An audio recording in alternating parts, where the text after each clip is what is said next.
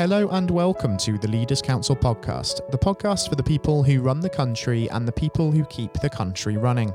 You join us on a cloudy day here in the capital as once again we ensure that we have a variety of distinct perspectives on the topic of leadership. My name is Scott Challoner and I'm delighted to be joined on today's programme by Timothy Warren. Timothy is the founding director of GSC Events, a company based in Weston-super-Mare which helps corporates, government departments and associations confirm suitable meeting space and accommodation for their events worldwide. Timothy, very warm welcome to you, and thank you ever so much for taking the time to join us today. Thank you. Um, it's very kind of you to invite me on this program today at a very challenging time. It's a real pleasure having you join us as well, Timothy. Now, um, the purpose of this discussion, first and foremost, is to establish your take on leadership. So, if we look at that word leader and explore that for a moment to begin with, I'm interested to understand what that word means to you and how it resonates on the whole. Well, I would say a leader is there to motivate people and to achieve a, a common goal. And if they're able to do it um, with the backing of those people, then um, you should ultimately have a, a great result. And thinking about your own sort of leadership style, I suppose, how would you describe that, particularly from a people management perspective? Well, I would say that um, everybody has got uh, something good to say in their lives, however difficult things may be.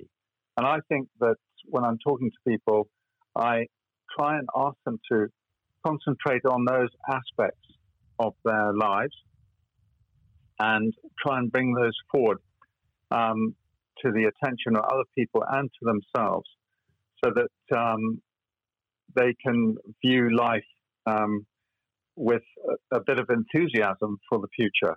Um, however hard the um, well, and however difficult the um, situation they're, they're, they're, in at that particular moment. Um, I, am all about trying to get the best out of people. I think uh, people are innovative. Uh, generally, people look forward. They don't look backwards. Um, and it, it's to that aim that um, is good for, for all of us. I think there are some incredibly important points to take away from that for sure. Um, the importance of empowering people to not just have their voices heard, but also give them the confidence to try things for themselves because that process of learning on the job almost is incredibly important, not just in leadership, but also in one's development, um, I suppose, in any profession. And I think in our development journey as leaders, it's important to have that experience of learning, trying things for ourselves, maybe suffering one or two setbacks, and then learning from those and embracing them as learning curves. That's incredibly important when it comes to leadership as well, isn't it? It is. I mean, we we are we are in the meetings business, and um, we have got this situation at the moment where unfortunately people are not getting together as much as they used to. Um, but the whole point of getting people together, um, the whole point of leaders getting people together is to really, apart from delivering a message, um, is to get those individuals to talk to each other. And from that, um, leaders can get to know a lot about the thought processes within the individuals that are um, under one roof for a particular meeting. And from, from there, new ideas um, can be gathered and collectively they can be worked on. And from that point, new solutions can be arrived at for a lot of problems that we all face. Um, and I think it, it, it's not um, always the case that somebody who has been successful in life has created um, the success on their own. It is a combination of people who have um, collectively put their ideas and thoughts together um, to, to make things happen and, and to make progress um, and and and success be um, for us all.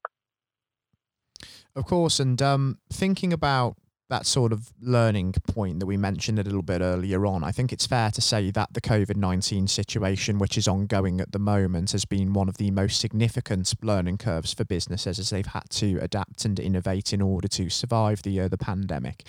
Is there anything that you have learned from a business leadership perspective over the last few months as your business has had to face adapting to a new reality?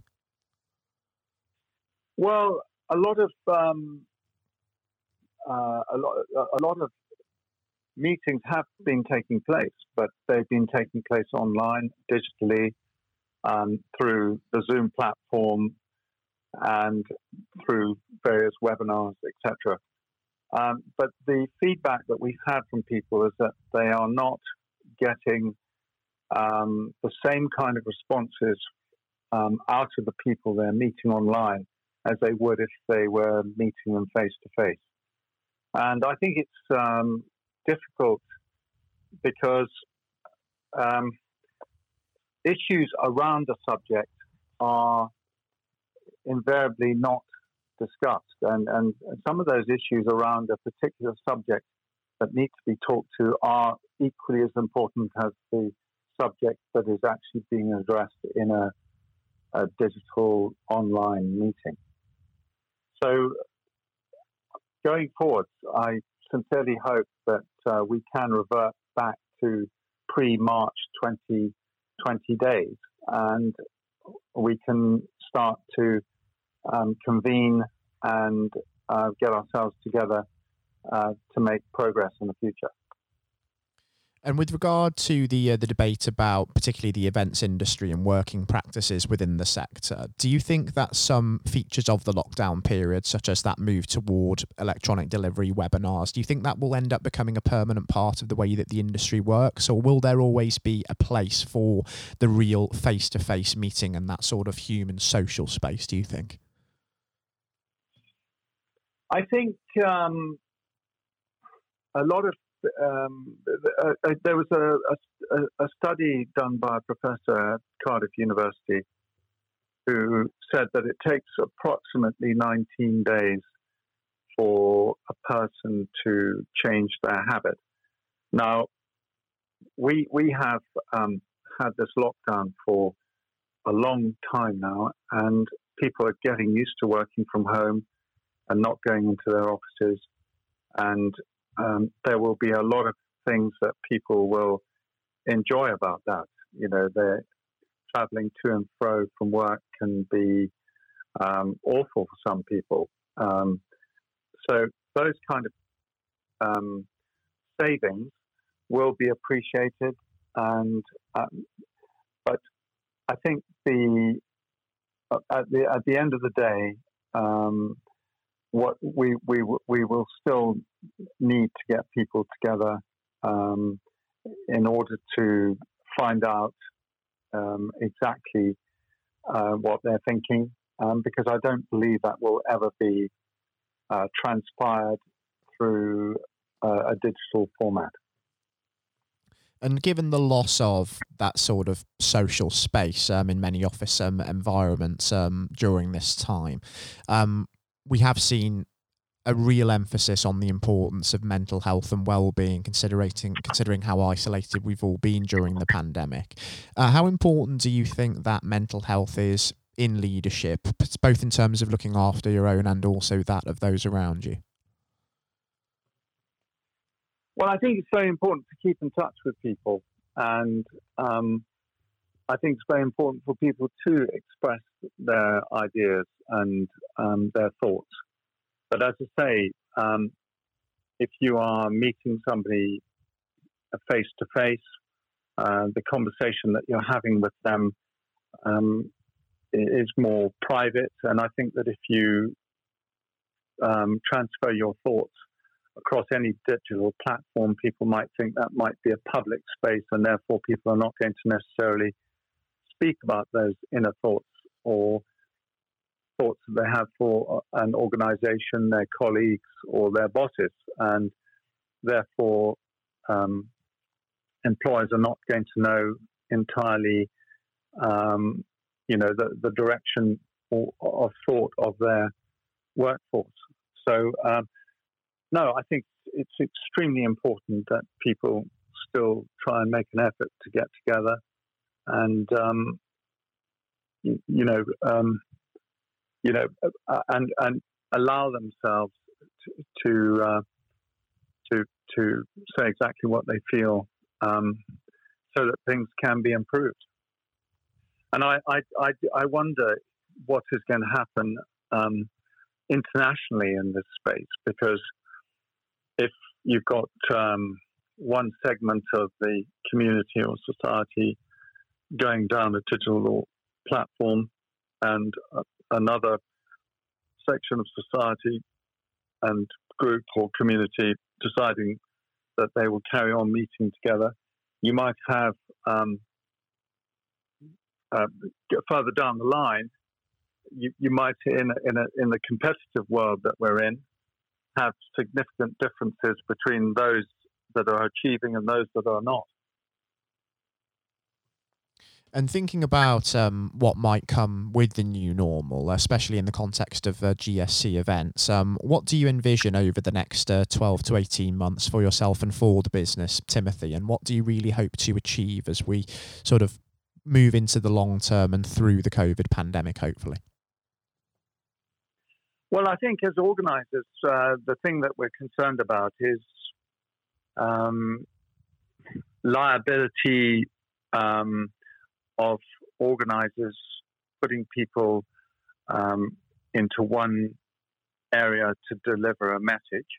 I think um, they they will have to be clear that uh, you know they they cannot be made responsible for um, you know any any of their delegates um, contracting anything as a result of asking people to meet together uh, and they will have to, in some some way, ensure that they will be protected from anyone um,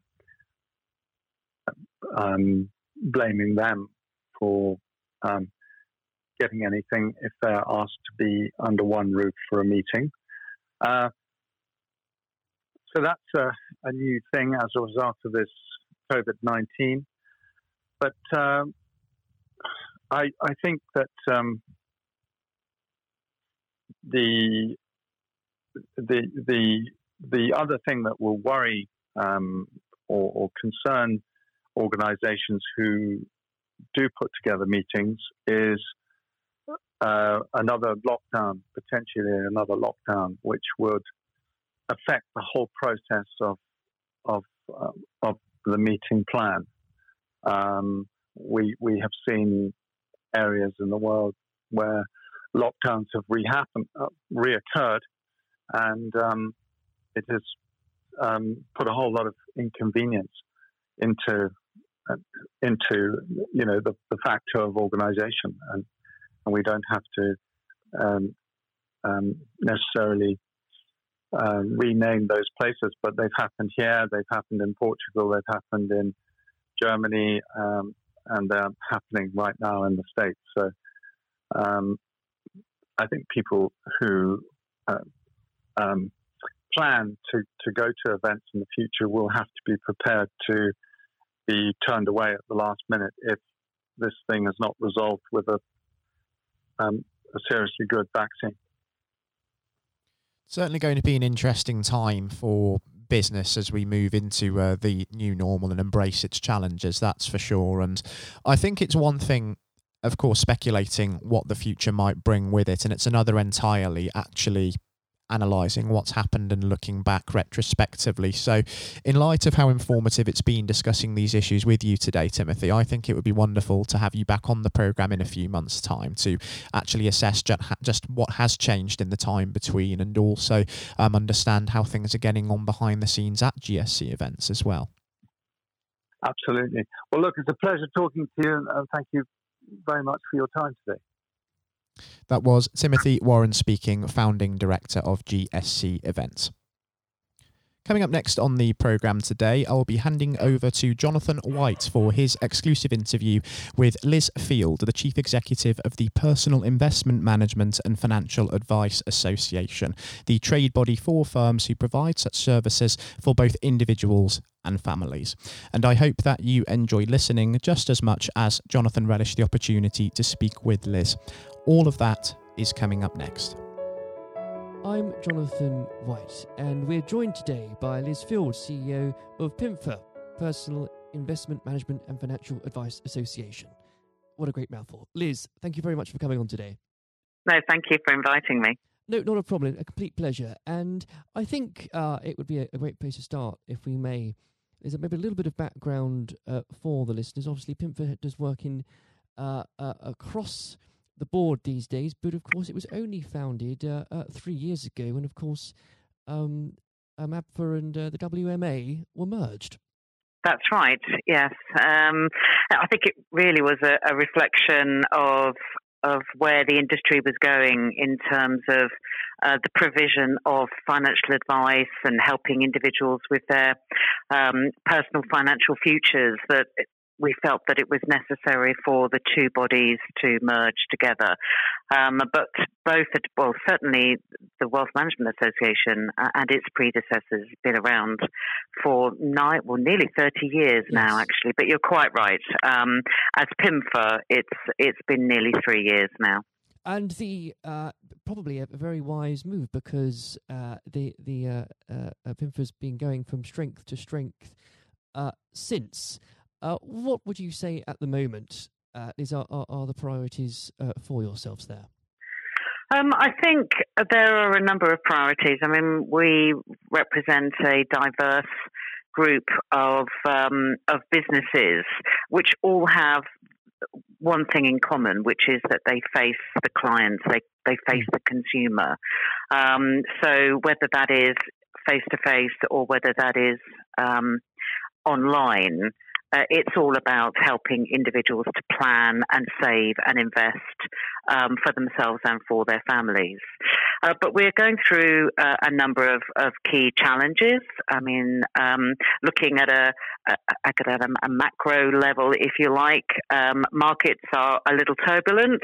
Um, it's it's very challenging um, to um, kind of navigate the the uh, investment management world. So uh, even more reason why you need a financial advisor and uh, and an investment management uh, firm to help you, um, because it is quite a complex arena, and that's not helped by the lack of financial education uh, more generally. So um, if you have that as a backdrop, uh, and then politically you have what's going on um, with post Brexit and where the rules are going to come from in future, all of that is still to be negotiated.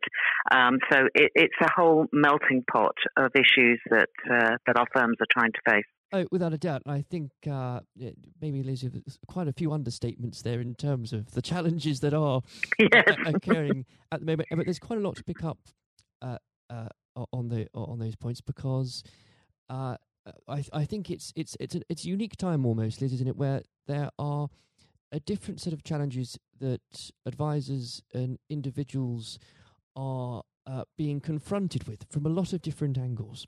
Um, and perhaps if we can start, let's start at the beginning, in fact, you bring up the issue of financial education. Yeah. Now, that's something I think uh, you can talk to anybody in the business and they'd agree with you on that front, Liz. We don't do it properly in this country. Where no. do you think, Liz, it should start from and how do we fix it? Okay, so I think, I mean, the first thing to say is that there's a lot of fantastic effort that we see across the whole of the financial services sector, uh, our sector um, amongst that, where they they try and go into schools, um, and provide financial education. You go onto any website um, of some of our members, and they've got some great educational material. Um, but there isn't a national framework that that that wraps itself around the whole of the financial education efforts within our industry. And without that, um, I think there there the the businesses are facing a lot of um, barriers when it comes to actually getting into schools. Um, I mean, financial education is part of the um, per, I think it's personal health and social education um, a piece of the curriculum, but there isn't an exam um, that's at the end of it. So when it comes to schools and, and how they're being judged, it's on metrics such as um, exams, and without an exam for financial education, um, I think uh, it's go- it's just it's just going to keep coming up against the same barriers. Mm. Um, and financial education is not the same as maths. So uh, what we'd also quite like to see is is that we have more um, kind of money type questions within the maths curriculum because that will also then bring it to life uh, for young people, for uh, youngsters, and you know school kids. It will bring it to life because it's about things that they have to deal with or you know that they they deal with on a day to day basis, which is money. So the more that we have that is populated in the curriculum that is about money, um, the better, I think, because then we'll start to promote a culture of, of savings and investments, which we so badly need in our in in in, in our yes. um, in our country. Without a doubt, it's because and again you've hit the nail on the head because there's only so much that can be done without the involvement of the curriculum in schools. Yeah, uh, and you know you can, as you've pointed out very well, uh, it, it, companies can try all they all they might, but it, it's difficult if it's not a, a joint effort. Uh, yeah, and I think as um, uh, for example, uh, with with the new government we have, there have already been positive noises at the very least. Whether they become actions is another uh, thing entirely. Regarding what you could consider a, for, a, a, a far more applied mathematics in, in a lot of uh, uh, the system, but time, time will tell, and that's something I think we could probably dedicate in the next hour to. Yes, I think you're right. we probably shouldn't. Um, now, looking at and a couple of the points to pick up that you've already raised here, Liz, uh, and it goes back to the word you've already said, which is uncertainty. Uh, it, it seemed as if the markets, investors, people, we've been in a state of limbo for the last three and a half years. Uh, we're talking, of course, three months after, two months after uh, a general election that resulted in a a large majority for the Conservative Party, and therefore, at least we have now uh, uh, left the European Union without without dragging you down the political rabbit hole here. Uh, Liz, is there a hope now that because of that clarity, we may start to see a far more s- far more certainty in the market? And what are your hopes for the next twelve months? Um, I think I think that, that we've still got a little way to go because um, whilst you know 31st of January came and went, um, you know we're now we're now in a negotiation period. We're now in a transition period, mm. um, and for for UK um, savers and uh, and investors. Uh, in terms of where the rules are made, there's still there's still not some clarity about that. Um, you know, we're we're still uh, uh well, we don't know yet whether, whether we're still tied um, or will be tied to the um, European rulemaking um, down the line. That's still to be negotiated. I mean, we've always said that actually for for savers and investors, we need stability in the markets and we need access to funds. Um, however, it, you know, the, the, majority of our of our firms look after UK savers, um, and therefore, a, one of the positives we see is the ability to have a a rule book that makes sense for UK savers and investors and UK firms.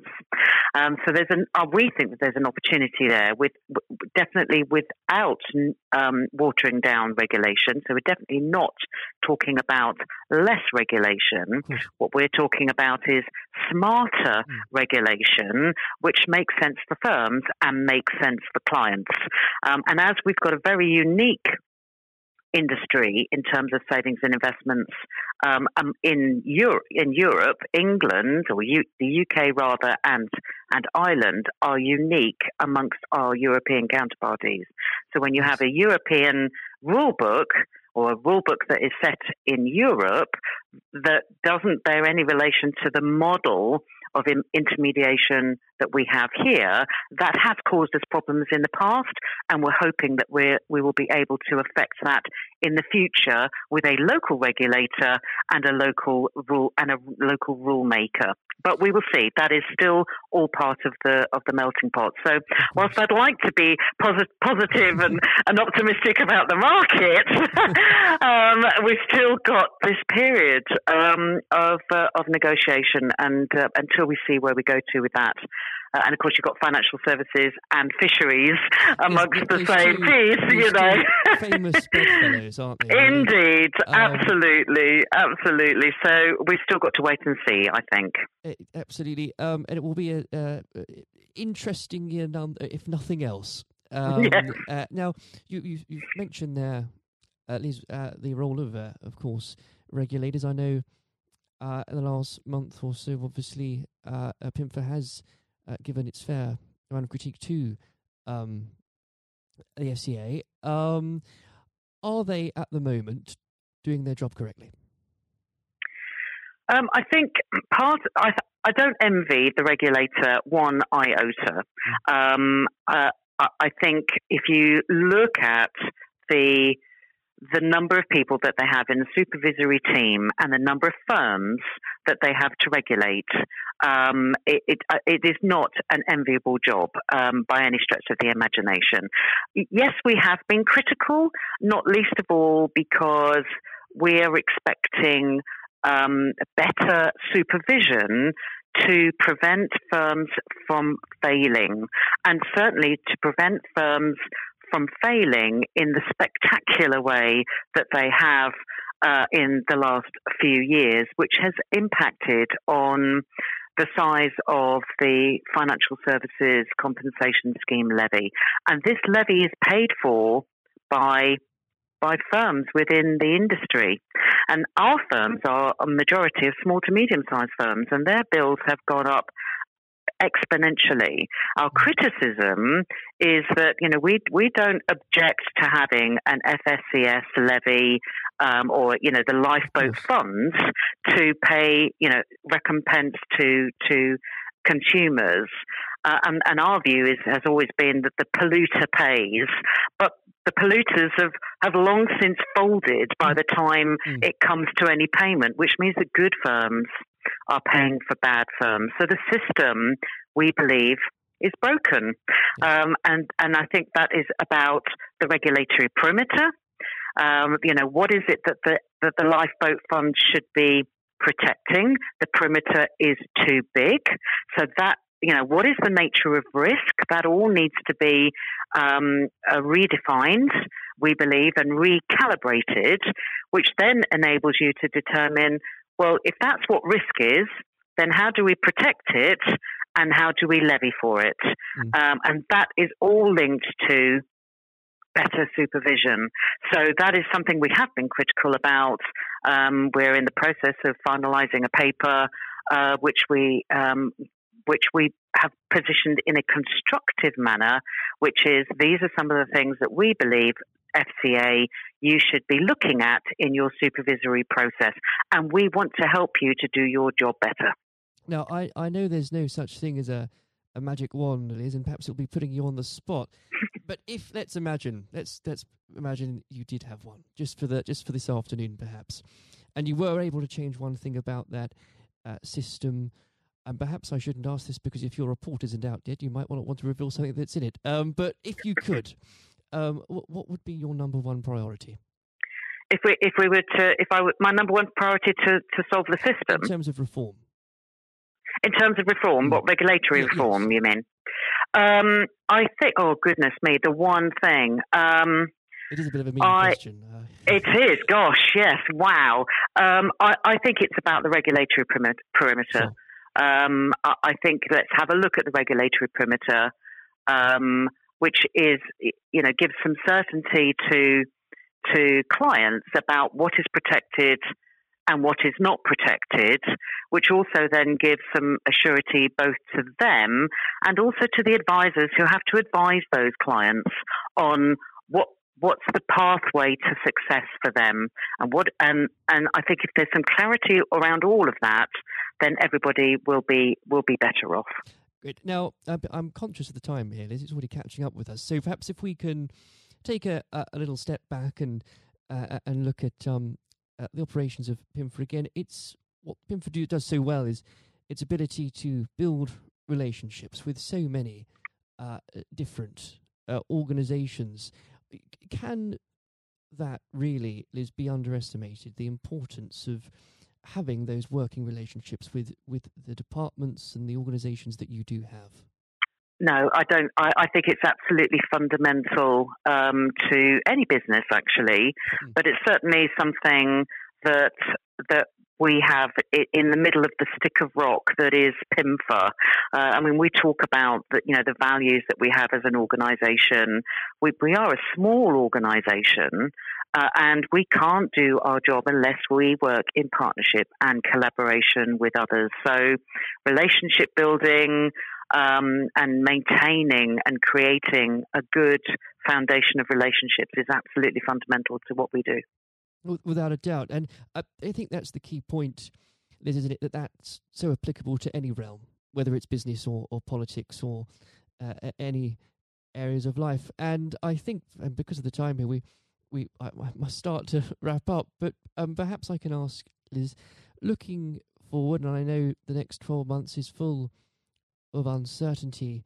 What are uh, the plans PIMFA has for it, nonetheless?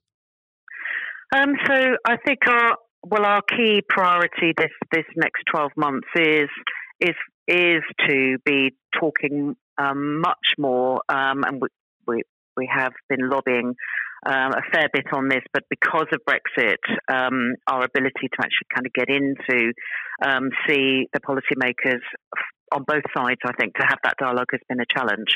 Um, but we're finding that that is changing. That you know they they want to hear from us. So I think our priority is around that regulatory perimeter. Um, and what does what does regulation look like for uh, for us moving forward? But at the same time, it's not just about the future of regulation, but it's also about the future of supervision mm. because the two of those go hand in hand. Um, so those those two um, are kind of what are, are, the main the main areas over the course of this next year. Having said that, um, you know we have a manifesto that's got six that's got six pillars in it, um, and regulation and supervision and the future of that is is just um, kind of is just one of those things. There are a whole host of another of other things. Promoting the sector as a as a force for good and as an integral part of a of an individual's kit bag um, for financial and mental well being uh, is is another key strand of, of activity. So I think future regulation, future supervision, and then promoting the sector as an integral part of uh of um, everybody's kit bag in building their personal financial futures. Well, Liz, there might never be a, a more important year, uh, or has not been in a while, that will determine the future of all of those things, and perhaps never a year where so many people pay attention to what happens to Britain's fish stocks. Um, but it's been it's an absolute pleasure discussing that uh, leadership with you today. Uh, I hope very much we can sit down perhaps later this year uh, when there's a bit more clarity, perhaps, and talk through a few more things. Thank you. I would love to do that. Yes, thank you very much. Thank you. This has been the Leaders Council podcast. Thank you for celebrating excellence in leadership with us. I've been your host, Scott Challoner. Until next time, goodbye. Thank you for listening to our podcast. The views expressed within the podcast do not reflect the views of the Leaders Council of Great Britain and Northern Ireland, its parent company or subsidiaries, members of staff, or other guests of any other person therein associated.